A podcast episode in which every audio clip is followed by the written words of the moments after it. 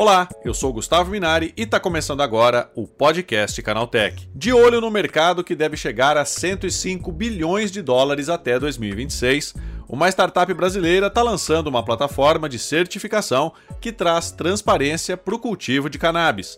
A plataforma ajuda os produtores a darem visibilidade aos produtos, avaliando se o cultivo é baseado numa agricultura regenerativa e responsável. Para explicar para a gente como esse sistema funciona, eu recebo hoje aqui no podcast Canaltech o Luiz Quintanilha, que é CEO e cofundador da Cana. Então vem comigo que o podcast Canaltech de hoje está começando agora.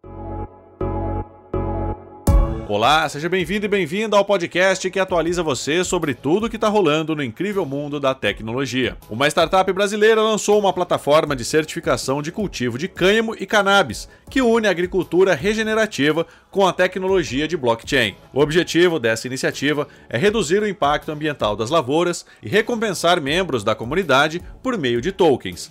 Quem vai explicar isso melhor pra gente é o Luiz Quintanilha, que é CEO e cofundador da Cana. Luiz, primeiramente, como é que funciona essa plataforma? A plataforma da Cana, ela veio para remover o intermediário das certificações de impacto, das certificações de cultivo, né? E dessa forma, ela tem, ela serve a dois players, né?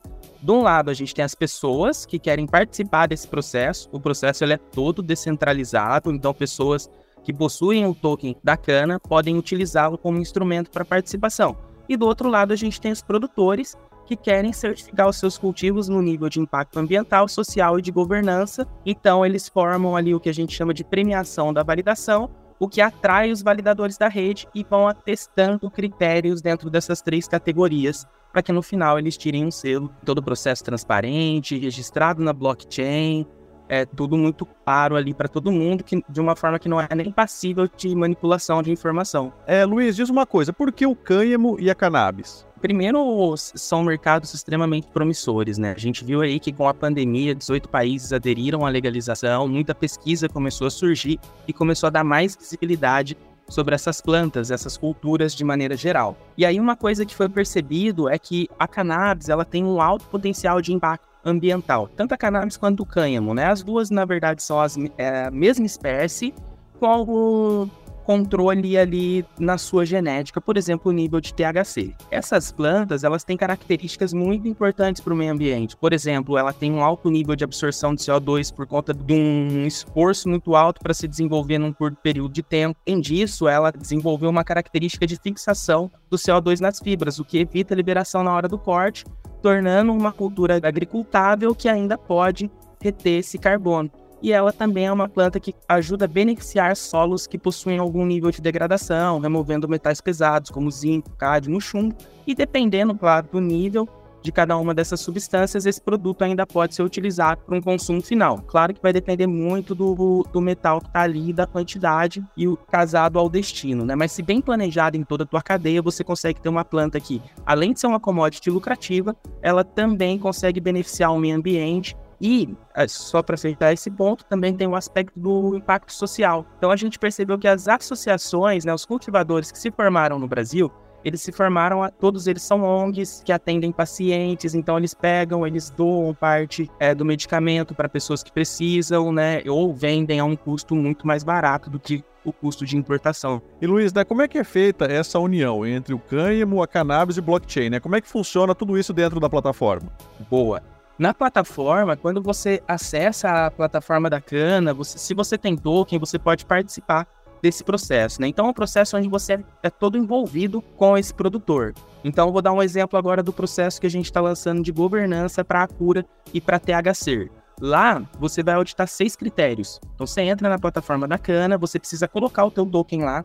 O token ele é uma forma de garantia, como se você pagasse para participar do processo. Só que você não está pagando, você está travando eles né? Porque se você é, não engajar no processo, responder de qualquer jeito, você pode perder teu token. Então, é uma forma da gente fazer com que a pessoa se comprometa com um processo tão sério quanto é esse processo de auditoria e de validação que ele está fazendo. Feito isso, ele vai ter acesso ali a seis critérios para serem avaliados. A área de reserva e preservação legal, ou seja, se esse produtor precisa ou não é, é, preservar, e ele vai atestar isso. O nível da medida judicial, atestando que esse produtor pode plantar o QIC dos sócios, que é onde a gente entende que, esse so que essas pessoas elas não têm nenhum envolvimento com crime grave ou com tráfico de drogas em aberto. E aí a gente tem outros três critérios ali, como, por exemplo, a gestão de resíduos, temos também as políticas anticorrupção e o atestamento ali da diversidade e inclusão praticada pela associação. E Luiz, como é que esses tokens funcionam, né, para esse produtor, né? Como é que é, essa validação acontece, né? Como é que isso chega para o produtor? Para o produtor, ele chega no formato de um NFT. Então é como se o produtor recebesse uma arte ali, um selo, onde ele pode colocar no site dele, né? Assim, a gente tem vários selos aí de mercado, tem o selo da BCS, da BA, a gente tem o selo da ISO 14000, do 14000 é, 10, entre outros ali nessa faixa dos 14 mil. É basicamente isso que esse produtor recebe, um selo. Só que por trás desse selo, ele é um NFT que carrega todas as informações de auditoria registrada na blockchain. E dizendo assim, por exemplo, medida judicial foi auditado por 20 pessoas, essas são as 20 wallets, a resposta de cada uma é essa daqui. Né? Então, tudo lá para ele, essa informação. Ele está com o certificado e todas as informações que foram feitas do processo com ele. E Luiz, quais são as vantagens para esse produtor quando ele utiliza a plataforma? Legal.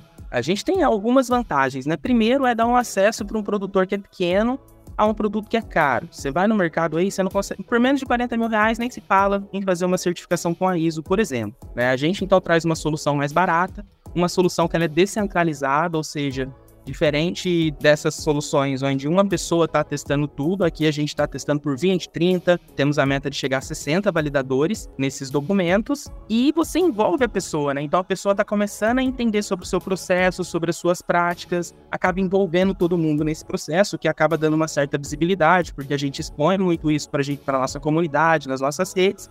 E por fim, esse produtor recebe também um laudo. Ou seja, nos itens que ele foi ruim, ele pode entender como é que ele pode melhorar esse critério para a próxima auditoria. E Luiz, isso acaba também impactando nos lucros, né? na, na precificação do produto dele, né? Como é que isso funciona? Sim, com certeza, né? O, impacta na precificação e pode impactar também em abertura de novos comércios. Né? Então, a gente entende que tendo esse, esse alto nível de compliance certificando esse produtor, ele tem um produto mais premium que segue as práticas corretas e ele está devidamente regulado. É, e dependendo do nível de impacto ambiental e social que for atestado ali, pode dar ainda mais valor para esse produto. Mas tem uma característica que ainda não acontece com, né, com a certificação da cana, mas é muito importante que a gente alcance esse status, que é, por exemplo, hoje tem produtores agrícolas que não conseguem comercializar com players da Europa, grandes players principalmente, se não tiver um selo que atesta o manejo, como foi feito, o consumo, como foi feito. Então, isso pode, inclusive, abrir novos mercados para esses produtores né, no futuro, quando a gente conseguir ali, atingir um, uma reputação que faça com que o selo da cana seja aceito também nesses outros mercados. E Luiz, né, essa iniciativa, ela também pode ser aplicada a outros produtos agrícolas, né, além do cânhamo e da cannabis? Sim, ele é um processo extremamente modular, né? A gente foca no cânhamo por conta desse nível de impacto e por conta de, de um potencial de geração de créditos de carbono, que seria o próximo passo da nossa tecnologia já que a auditoria do módulo ambiental nos dá o saldo de carbono, é, então sim. E Luiz, né, e a partir desse momento que você tem acesso a essa plataforma, os tokens, né, como é que fica a questão da comercialização do produto? Né? Isso também ah, acaba ficando mais fácil para o produtor, né? Como é que é isso? Sim. O que está acontecendo por trás é que tanto o produtor quanto a pessoa que quer participar do processo, ela precisa do token para esse processo, né? Então, para o produtor, a gente facilita muito isso. Ele não precisa ir lá, saber entrar na blockchain, fazer um stake pool, determinar quanto que, quantas validações ele quer ter. Basicamente, a gente facilita isso numa interface onde ele coloca ali, eu quero selo ambiental, social, de governança, ou quero só apenas um, e quantas validações ele arrasta uma, bar uma barrinha e fala, eu quero ter 20 validações por documento. Beleza, então o preço é esse ele paga a tecnologia da cana, automatiza o processo. Tem uma parte que a cana prepara, né, todo esse processo para ser é, imputado na blockchain. Então, para o produtor, ele está comprando token, mas ele eventualmente nem sabe que ele está comprando token para distribuir nesse processo. E Luiz, quais são os resultados? Né? Vocês já impactaram quantos produtores? Né? Como é que vocês avaliam isso? Legal. A gente está com é, dois produtores parceiros, agora acabamos de fechar um, que vamos anunciar aí nas próximas semanas. Estamos começando, né? Mas a gente já está com mais de 3 mil holders, né? Somando os holders que estão no mercado Bitcoin aos holders que estão ali, vamos dizer, on-chain, né? Que é o que a gente fala, que é os que estão com os tokens nas suas carteiras, que são as pessoas que vão participar desse processo, de maneira geral. Então, isso é o que a gente conseguiu impactar hoje, mas a gente tem uma comunidade aí de mais de 12 mil pessoas que fala muito sobre os temas de cannabis, esse USD, cripto, e acaba, de alguma certa forma, sendo impactada no nível de consciência também, né?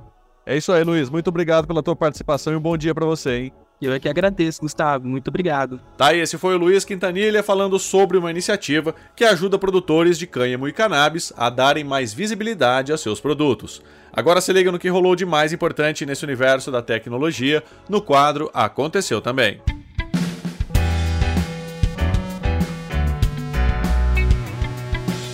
Chegou a hora de ficar antenado nos principais assuntos do dia para quem curte inovação e tecnologia. O Google vai começar a apagar automaticamente contas sem uso do Gmail na próxima sexta-feira, dia 1 de dezembro. A medida, anunciada originalmente em maio deste ano, atinge serviços como Drive, Fotos e Workspace, além da própria plataforma de e-mail para perfis que estejam inativos há pelo menos dois anos. Apenas contas pessoais serão atingidas, em uma mudança que faz parte das políticas do Google em relação a perfis inativos. Além de perfis empresariais e estudantis, também ficarão de fora da limpeza as contas ligadas a canais do YouTube, desde que elas tenham pelo menos um vídeo publicado na plataforma. Muita gente que é correntista do Banco Bradesco foi surpreendida na manhã da última segunda-feira quando abriu suas contas e perceberam que boa parte do seu saldo havia sumido. De acordo com relatos nas redes sociais, usuários abriram o aplicativo e encontraram contas negativadas, mesmo sem apresentar nenhum lançamento negativo no extrato. O saldo devido só retornou cerca de 12 horas depois do começo do problema. Em nota, o Bradesco disse que o processamento noturno do banco não atualizou corretamente o saldo da conta corrente de um grupo reduzido de clientes e a situação foi regularizada no decorrer do dia. Muitas pessoas estão recorrendo à página de suporte do Google para informar que o Drive sumiu com seus arquivos por conta própria. O Google parece ter dado atenção ao problema e uma resposta da equipe de apoio da empresa foi publicada na página de suporte. Na mensagem, a empresa relata que outros administradores do fórum de ajuda receberam relatos de que o mesmo comportamento foi encontrado após uma atualização e que os arquivos estavam faltando. Enquanto a solução não é encontrada, a recomendação do Google é não alterar nenhuma pasta na raiz da conta, ou seja, no grande diretório principal do Drive, que reúne as demais pastas e arquivos. O aplicativo Google Agenda pode parar de funcionar em breve em celulares antigos que rodam sistemas operacionais anteriores ao Android 8 ou Oreo. Um código descoberto na versão mais recente do app indica o fim do suporte nesses modelos, mas a mudança ainda não foi implementada e não há uma data definida para acontecer. A indicação de que o app não terá mais suporte para versões anteriores ao Android 8 não vai impactar muitas pessoas. Segundo dados da StatCounter, apenas 5,54% de todos os consumidores que utilizam Android estão com versões anteriores ao Oreo. WhatsApp para Windows, macOS e Web voltou a oferecer a opção de enviar fotos e vídeos com visualização única pelo computador. A função tinha sido removida pelo mensageiro em 2022 e ficou um ano fora da versão para desktop, mas finalmente retorna ao aplicativo. O recurso funciona da mesma forma aplicada nos celulares. É possível ativá-lo com o ícone de 1 na tela de edição de mídias, antes de enviar a foto ou vídeo em qualquer conversa. Assim, as pessoas só conseguem ver o conteúdo uma única vez. Não dá para tirar print do arquivo ou salvá-lo na galeria do dispositivo.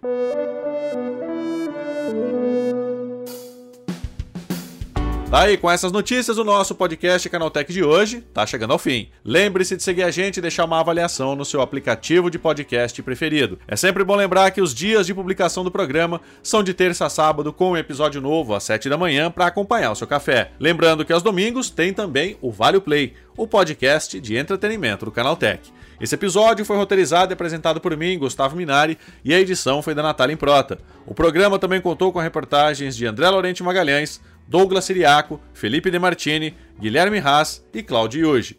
A revisão de áudio é do Wallace Moté, com trilha sonora de Guilherme Zomer, e a capa desse programa foi feita pelo Eric Teixeira. Agora o nosso podcast vai ficando por aqui. A gente volta amanhã com mais notícias do universo da tecnologia para você começar bem o seu dia. Até lá, tchau, tchau.